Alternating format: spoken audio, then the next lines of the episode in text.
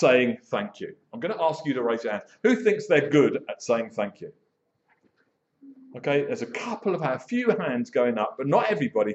Okay, when was the last time you walked through a door and you held the door open because there were other people behind you and they didn't take the door off you, they just walked through.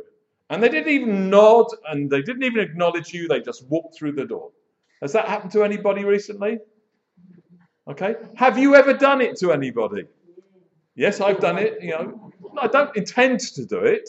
I, I, I, I would like to say, I would like to honest, be honest before you and go, yes, I've said thank you every time. But I probably haven't, so I'm not going to put my hand up um, because I probably haven't.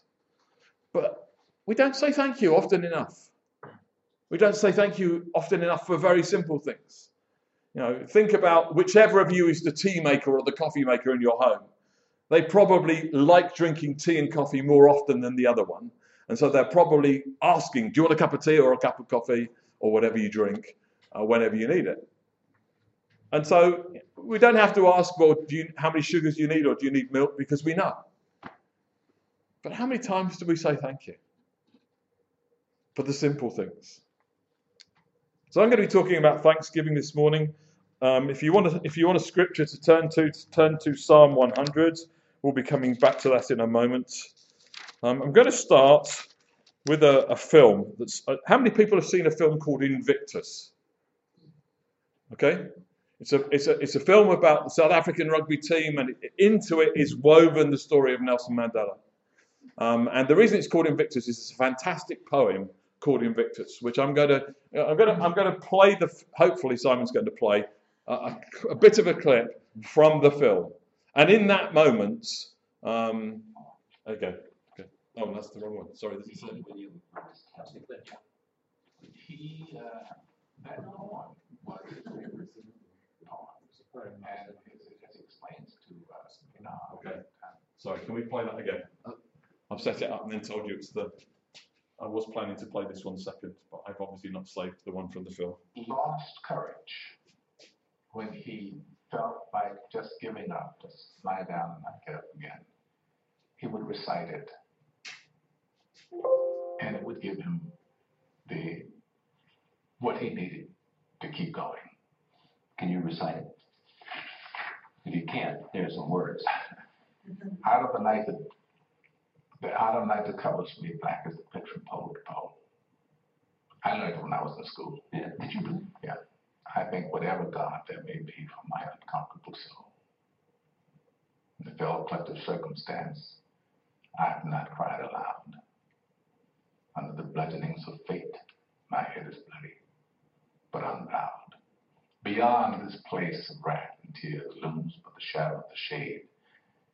Yet the menace of the years finds it shall find me, unafraid. God, it matters not how straight the gate and how punishment charges the scroll. I am the master of my fate. I am the captain of my soul. This is a magical moment in the history of this show to hear you do that. Wow. Thank you. And he had it, and he memorized it, and it was his it was, anchor. Yeah, yeah. When the winds were at their worst. Yeah, yeah. I had intended to show you uh, Morgan Freeman reading that in the background as part of the film. I forgot. I've obviously saved the wrong file. Um, but there are some words in that particular poem that I really want to capture. It matters not how straight the gate, how charged. You see the president's son. Oh.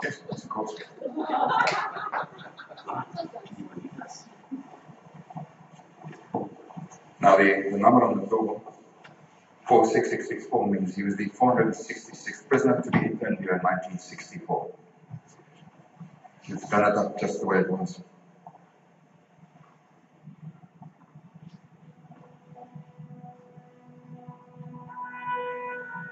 With me.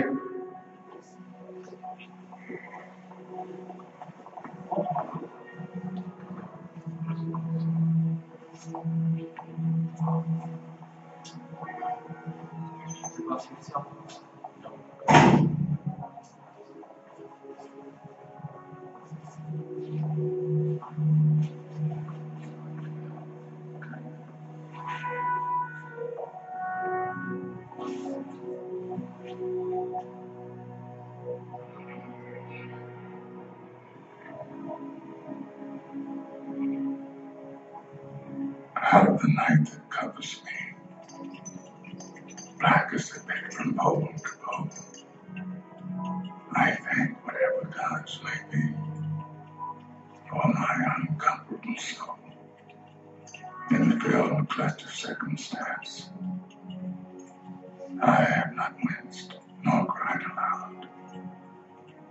Under the bludgeonings of fate, my head is bloody, but unbound.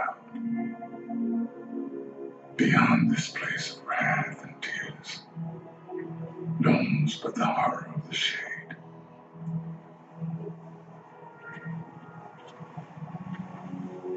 And yet, the menace of the years binds and shall bind thee unafraid. It matters not how straight the gate, how charged with punishment the scroll. I am the master of my fate. I am the captain of my soul.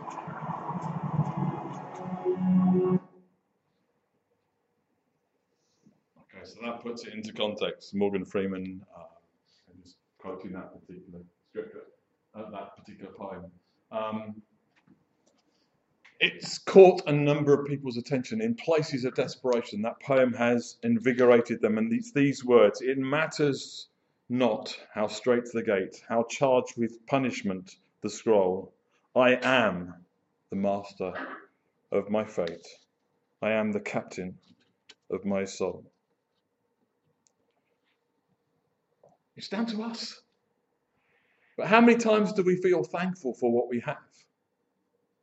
Be grateful and thankful at all times, in all situations. You know, you, we saw some images there of some reasons why Nelson Mandela quite legitimately would not have been thankful at all. Paul in prison, exactly the same situation, hanging there in chains for his saviour. And yet, what did he do? He gave praise. He, he started singing songs of praise in prison. Now, I don't know whether that's the place where you'd be comfortable giving thanks. You know, it's so easy for us to look at what we don't have rather than what we do. In fact, I guess that's what consumerism is actually driven by. It's actually more and better and different. Uh, nothing to do with my sermon this morning, but I... Well, nothing specifically to do with my sermon, but as I was thinking about it this morning, I realised that the industry that I work in talks about forecasting more and more. And, you know, we through the credit crunch in two thousand eight, I heard people saying, when we get back to normal. And I don't know whether this would have interest, interest you at all, but the automotive industry has been in overcapacity for decades. There's been the ability to produce more cars in the world than there are to sell them, even though there are more and more cars in the world. And so, therefore, there was this downward price competition. And then when the credit crunch hit, you know, lots of automobile companies had to reset themselves, some shut down for months. And there was this language that said, when we get back to normal. And I kind of almost felt that God had gone control, alt, delete with life and said, okay, let's reset. There was a moment for reset, and we as a, a globe, we as a nation, we as a world have not got that reset. But there are people, there are individuals who are saying, actually, I don't want the latest and the best and the greatest. Actually, this will do. I'm not saying we shouldn't have nice things. But, you know, we, we live in a world where everybody's trying to persuade us to buy the next one. Yeah, just as an example, take mobile phones. Most of us have probably got a mobile phone in our pockets. I bet you it's less than two years old for most of us. And the whole model is to keep on persuading us to take the next one and the next one and the next one, because that ge- generates revenue for them. I'm not saying it's wrong. I'm just saying the driver behind it maybe is rather selfish about more and better. And are we thankful? Just think about this. On my mobile phone's actually recording, so I can't, I can't show it to you. If I held up my mobile phone before you now, this makes me as powerful as King Henry the Eighth. How can I say that? Well, when if King Henry the Eighth said, "How many, how many of my, how many of my citizens live in the county of Surrey?" He would send people out into the county of Surrey, and they would go and they would count, and they'd come back and they, they'd say, "King, this is how many citizens you have in the, in the, in, in the county of Surrey." You can find that out today just by pressing "how many citizens in the county of Surrey," and you will get the answer. And I see now with the younger generation, you know, actually we don't memorize things anymore. We just press a button on our phone and say what, we just speak to the phone. My nephew was playing with my wife's car, uh, mobile phone the other day in the car, not playing with the car, in, in, and, and he, he was pressing buttons, and he found that he could talk to the phone and the phone would do things. And so he started say, saying things and the phone would answer to him. And uh, he obviously got it. And he said, "How far is it to Johannesburg?" I think that was, I think that was the city he named. I can't remember exactly, but he named a city. And Julie said, "Oh, no, it can't answer those kind of questions, Jake." And it came back and said, "It is X number of miles to the, the place that he'd asked about." And so actually, it's, it's you know, just ask those questions. So suddenly we live in a world where information is available to us. Are we thankful for that? Are we grateful for that? Psalm one hundred says this: "Make a joyful shout to the Lord, all you lands. Serve the Lord with gladness. Come before his presence with singing. Know that the Lord, he is God. It is he who has made us and not we ourselves. We are his people and the sheep of his pasture. Enter into his gates with thanksgiving and into his courts with praise. And be thankful to him and bless his name. For the Lord is good. His mercy is everlasting and his truth endures to all generations." So why should we give thanks to God? Well, do you know, number one, he's worthy of our praise. He's worthy of our thanks. He created the world that we live in. He, he changes our day. That's why we pray, isn't it? Lord, help me. Lord, hear my prayer. David prayed, wrote that many times. He alone is God. There is no other God. Scripture says many times, "Serve no other God but me." He alone is the God, our God.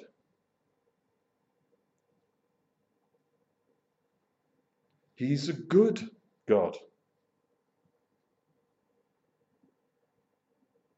And he desires to be part of our lives, to be part of our focus, to be part of our attention. So let's envisage now, instead of walking through a door that's held open by a person, God has done something for us. Maybe God's held the, door, held the door open for us. How many times have we given thanks to God because he's opened a door for us? How many times have we prayed something and the prayer has been answered? And we've gone, yes. Or we, we, we, we've, we've, we've, there's a, been a spring in our step because suddenly something that we desired, something, you know, so, somebody whose relationships were breaking down and now they've been restored. You know, we're going, yes, because we're pleased for them and we're, we're, we're pleased too. But did we go back to the person who responded to our prayer, that is God, and said, "Thank you, Father. Thank you, Daddy. Thank you so much"? Because not only is he a God who we need to give thanks for and to, but he's a God that we need to serve. He's worthy of service. And I don't know what your attitude to service is. You know, sometimes if you go into a very posh restaurant, the waiter will come in and there'll be a lot of theatre about the way they deliver it. And the, somebody will come stridently in and they'll deliver their drinks to you. And there you go, madam, there you go, sir. And there'll be a lot of theatre to the delivery. And there are other restaurants you go to where you hardly notice the waiters or the waitresses.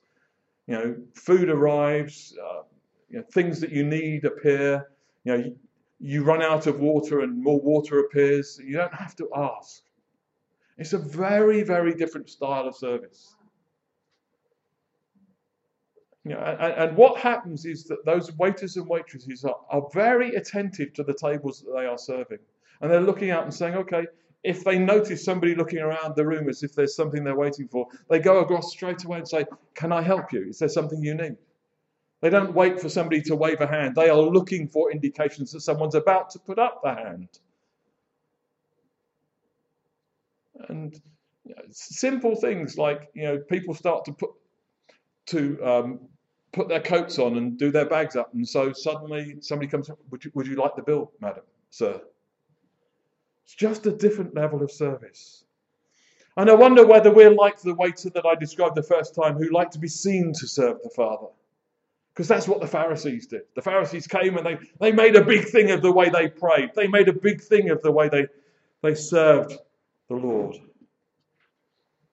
And yet humble people like Mary and Martha just came and served the Lord gently, with humility. But service is something that has a number of elements. Number one, actually, I think the Father calls us to be humble when we serve. Can I help? Can I assist? But I think he also calls us to be faithful when we serve, so that we're reliable, so people can trust on us, they can lean on us. But you know, the other thing about service, it needs to be active. You know, we can't think about service and sit there and think, I've got an idea about how I might serve some people. It's a good idea. I could draw some pictures of it. I could write some things down. You know, service is not service unless we do something. But he alone is worthy of service. He alone is God. So are we thankful? Thankful to him for what he's done.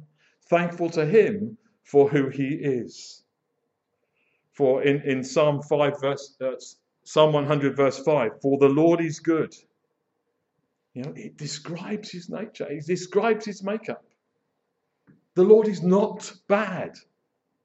He's good. And so do we come to him with thanksgiving in our hearts? Now, I, I don't, let me encourage you to just think about this.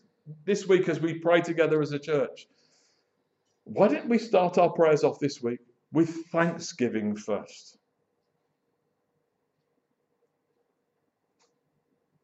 Start with thanksgiving first. Because you realise when we say thank you for things, we start to remember things that God has done for us. And when we remember things that God has done for us, then when we come with the things that we're asking for him to do again, it's built upon a foundation of thanksgiving. It's built upon a foundation of faith. It's built upon a place where we're going, you did it before, Lord. I'm asking again for something different. I'm asking for so-and-so. I'm asking for this situation. I'm asking for this circumstance. Lord, you heard my prayer. Would you hear my prayer again? As opposed to, I don't know, sometimes I find myself falling straight into asking God straight away. And as parents and an aunt, as aunts and uncles, as grandparents, how much more pleasant is it when a child comes and says, Daddy or Mummy or Auntie, thank you for this book that you gave me. Um, would you read it to me? Rather than, can you read the book? Now, of course, we happily read to the child. You know, that, that's not a problem. But when it comes with thanksgiving too, it's just so appreciative. And how many times do we say things like, what do you say to a child? I wonder if we turned that round and said, what does Mummy or Daddy or Auntie do? Whether the child would still say thank you. Rather than just, what do you say? Because for me, thanksgiving comes from a perspective that says, I am thankful. And it's not something that I have to do as part of, somebody gives you a present, you unwrap the present, thank you. It's part of the process. It's part of the giving and receiving. But actually it's more, my heart is thankful for you have given me something. And I've told you this story before now, but it's relevant here today. Um, I was speaking in a church in Uganda. And I, I finished the service and pastor said, okay, we're now going to jump into a, into a car and we're going to drive off into the bush and we're going to go to another church.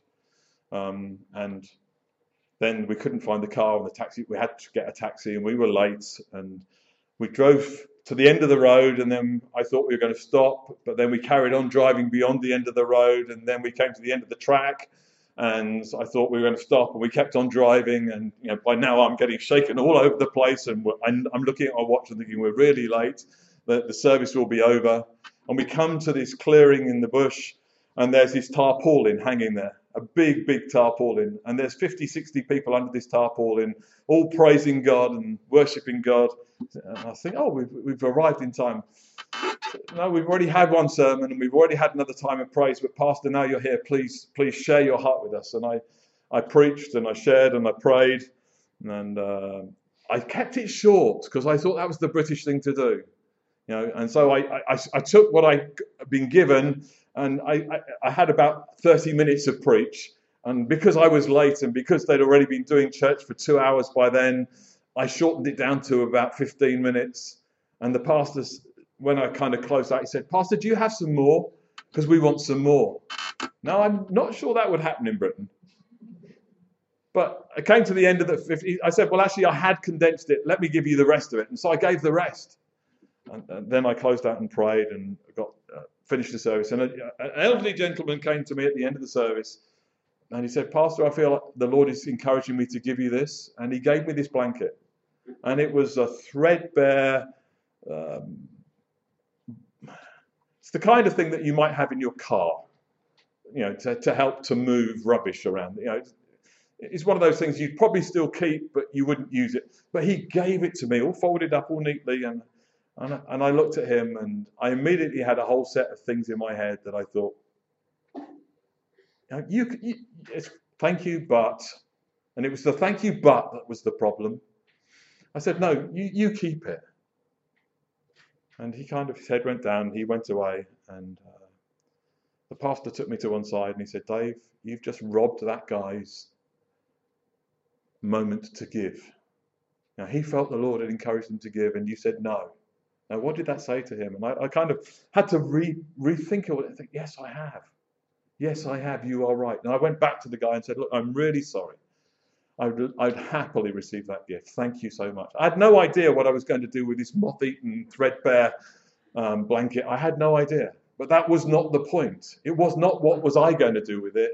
It was the Lord had called him to give it, and I should have gratefully received it. And sometimes, you know, we are given gifts that we don't, you know, that God wants us to have.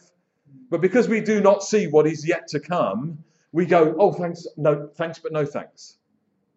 Anybody ever done that? I, I have definitely said no to presents where people have said, I, I'd like to give you this. And then maybe a few weeks or a few months later, I think, I wish I'd said yes, because this moment now I could give it. So I took it.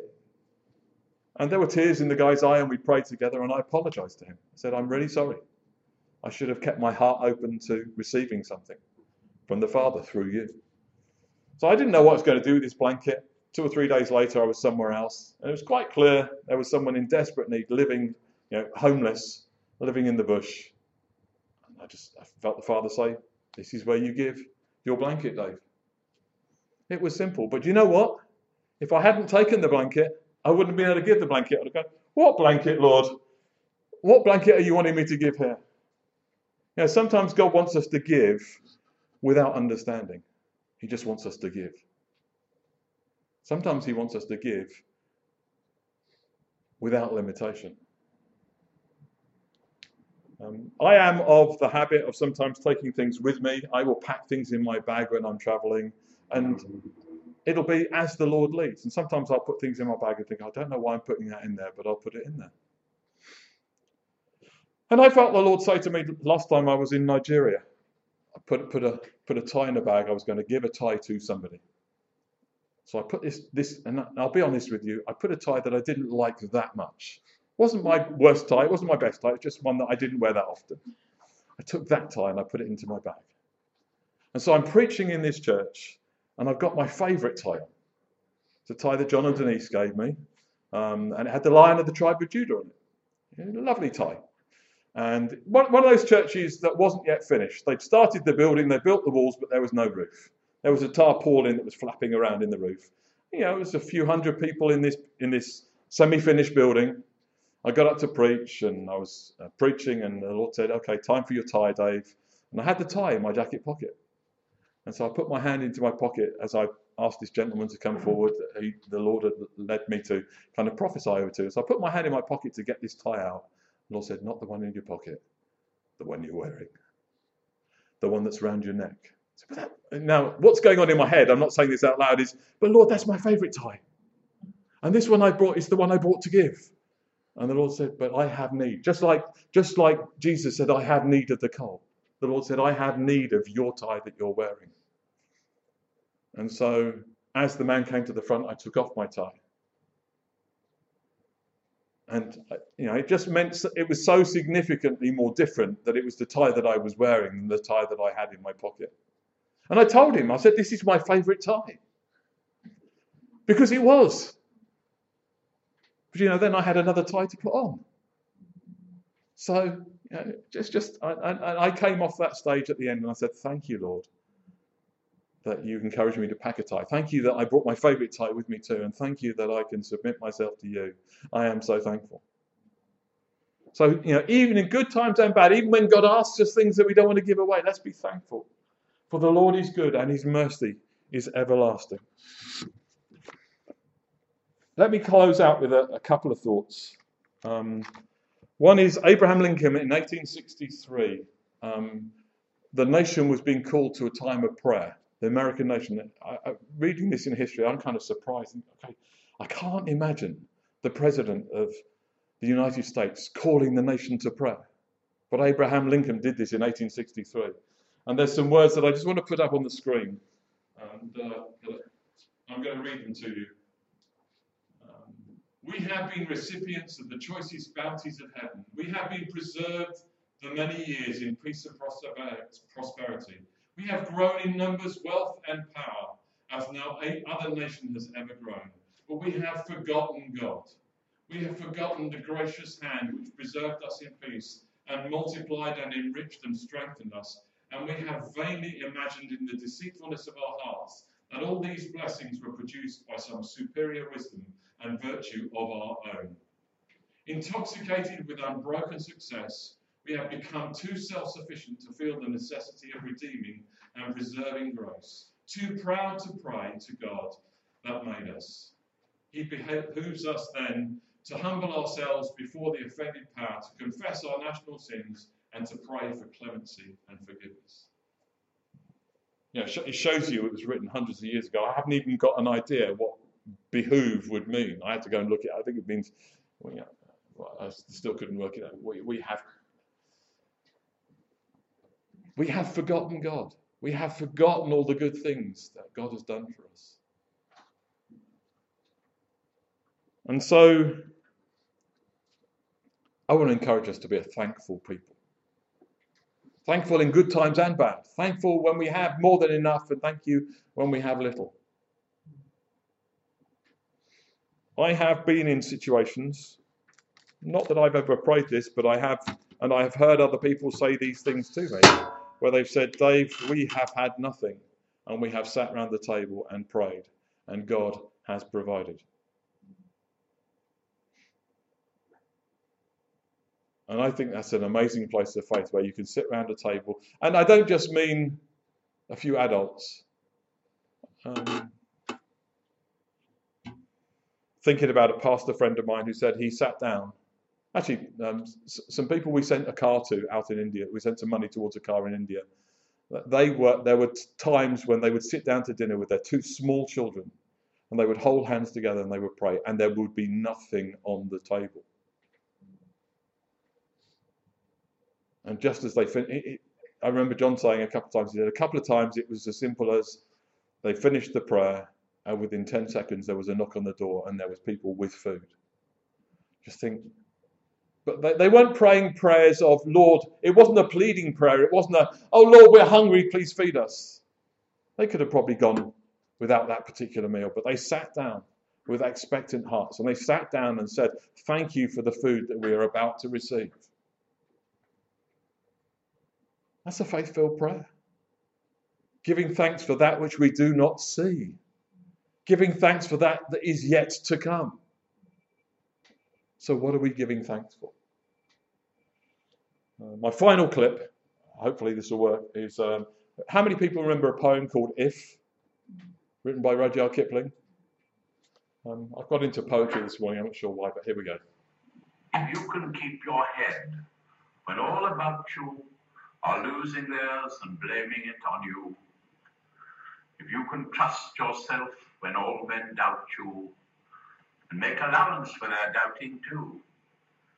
If you can wait and not be tired of waiting, or being lied about, don't deal in lies, or being hated, don't give way to hating, and yet don't look too good or speak too wise. If you can dream, not make dream your master. If you can think and not make thoughts your aim. If you can meet with triumph and disaster and treat those two impostors both the same. If you can bear to hear the truth you've spoken, twisted by knaves to make a trap for fools, and see the thing you gave your life for broken, and stoop and build it up again with worn-out tools. If you can make one heap of all your winnings and risk it on one turn of pitch and toss and lose, and start again at your beginning, and never breathe one word about your loss. If you can force your heart and nerve and sinew to serve their turn long after they are gone, and so hold on when there is nothing in you except the will that says to man, hold on. If you can talk with crowds and keep your virtue, walk with kings, nor lose the common touch. If neither foes nor loving friends can hurt you, if all men count with you, but none too much. If you can fill the unforgiving minute with sixty seconds worth of distance run, yours is the earth and everything that's in it, and which is more, you'll be a man, my son.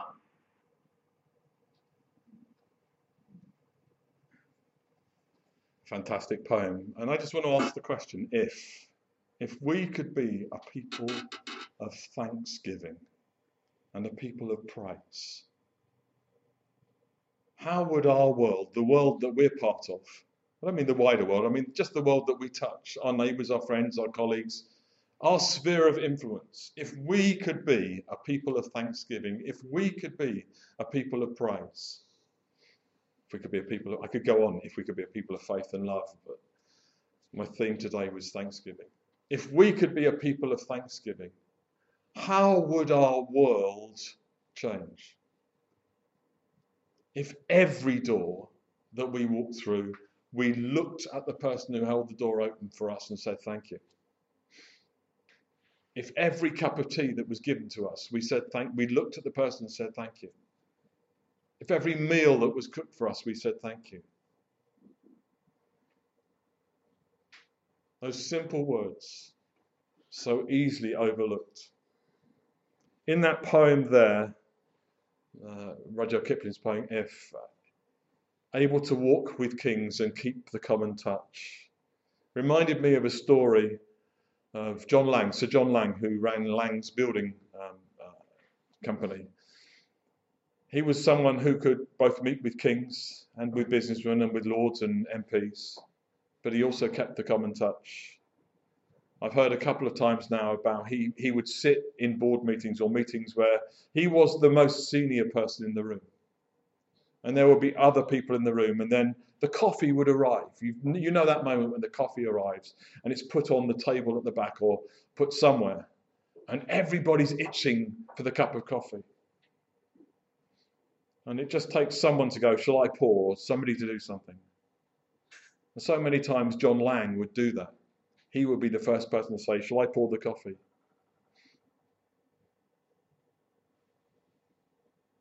He could keep the common touch. He was once driving up in the very big drive to his head office, and the guy who keeps the grounds was sweeping the road.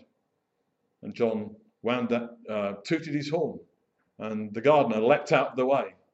And uh, John slowed down and wound down the window and said, I wasn't tooting my horn to say, get out of my way. I was tooting the horn to say, good morning. He said, good morning, sir. If we are to walk with kings and keep the common touch, we still need to be thankful. We still need to have hearts that are full of thanksgiving. So let me pray. Father God, we want to thank you. We want to thank you for the ultimate gift, your Son, who died for us on the cross at Calvary. Thank you for your Son, Jesus. Thank you that he was willing to go to the cross and die in our place, that we might have relationship through him to you, our Heavenly Father. But thank you too that you love us, Lord. You don't never leave us nor forsake us. You're always there. You have good things for us because you are a good God. And we don't say thank you nearly enough. But today we are saying thank you. Today we are saying thank you, Lord. So, Father, help us to be people. Open our eyes that we might see in new and different ways how people are serving and giving to us, that we might receive more graciously and be more thanksgiving in our attitude and in our language. Help us to be thankful people, we pray. In Jesus' name. Amen. Okay, I'm... I'm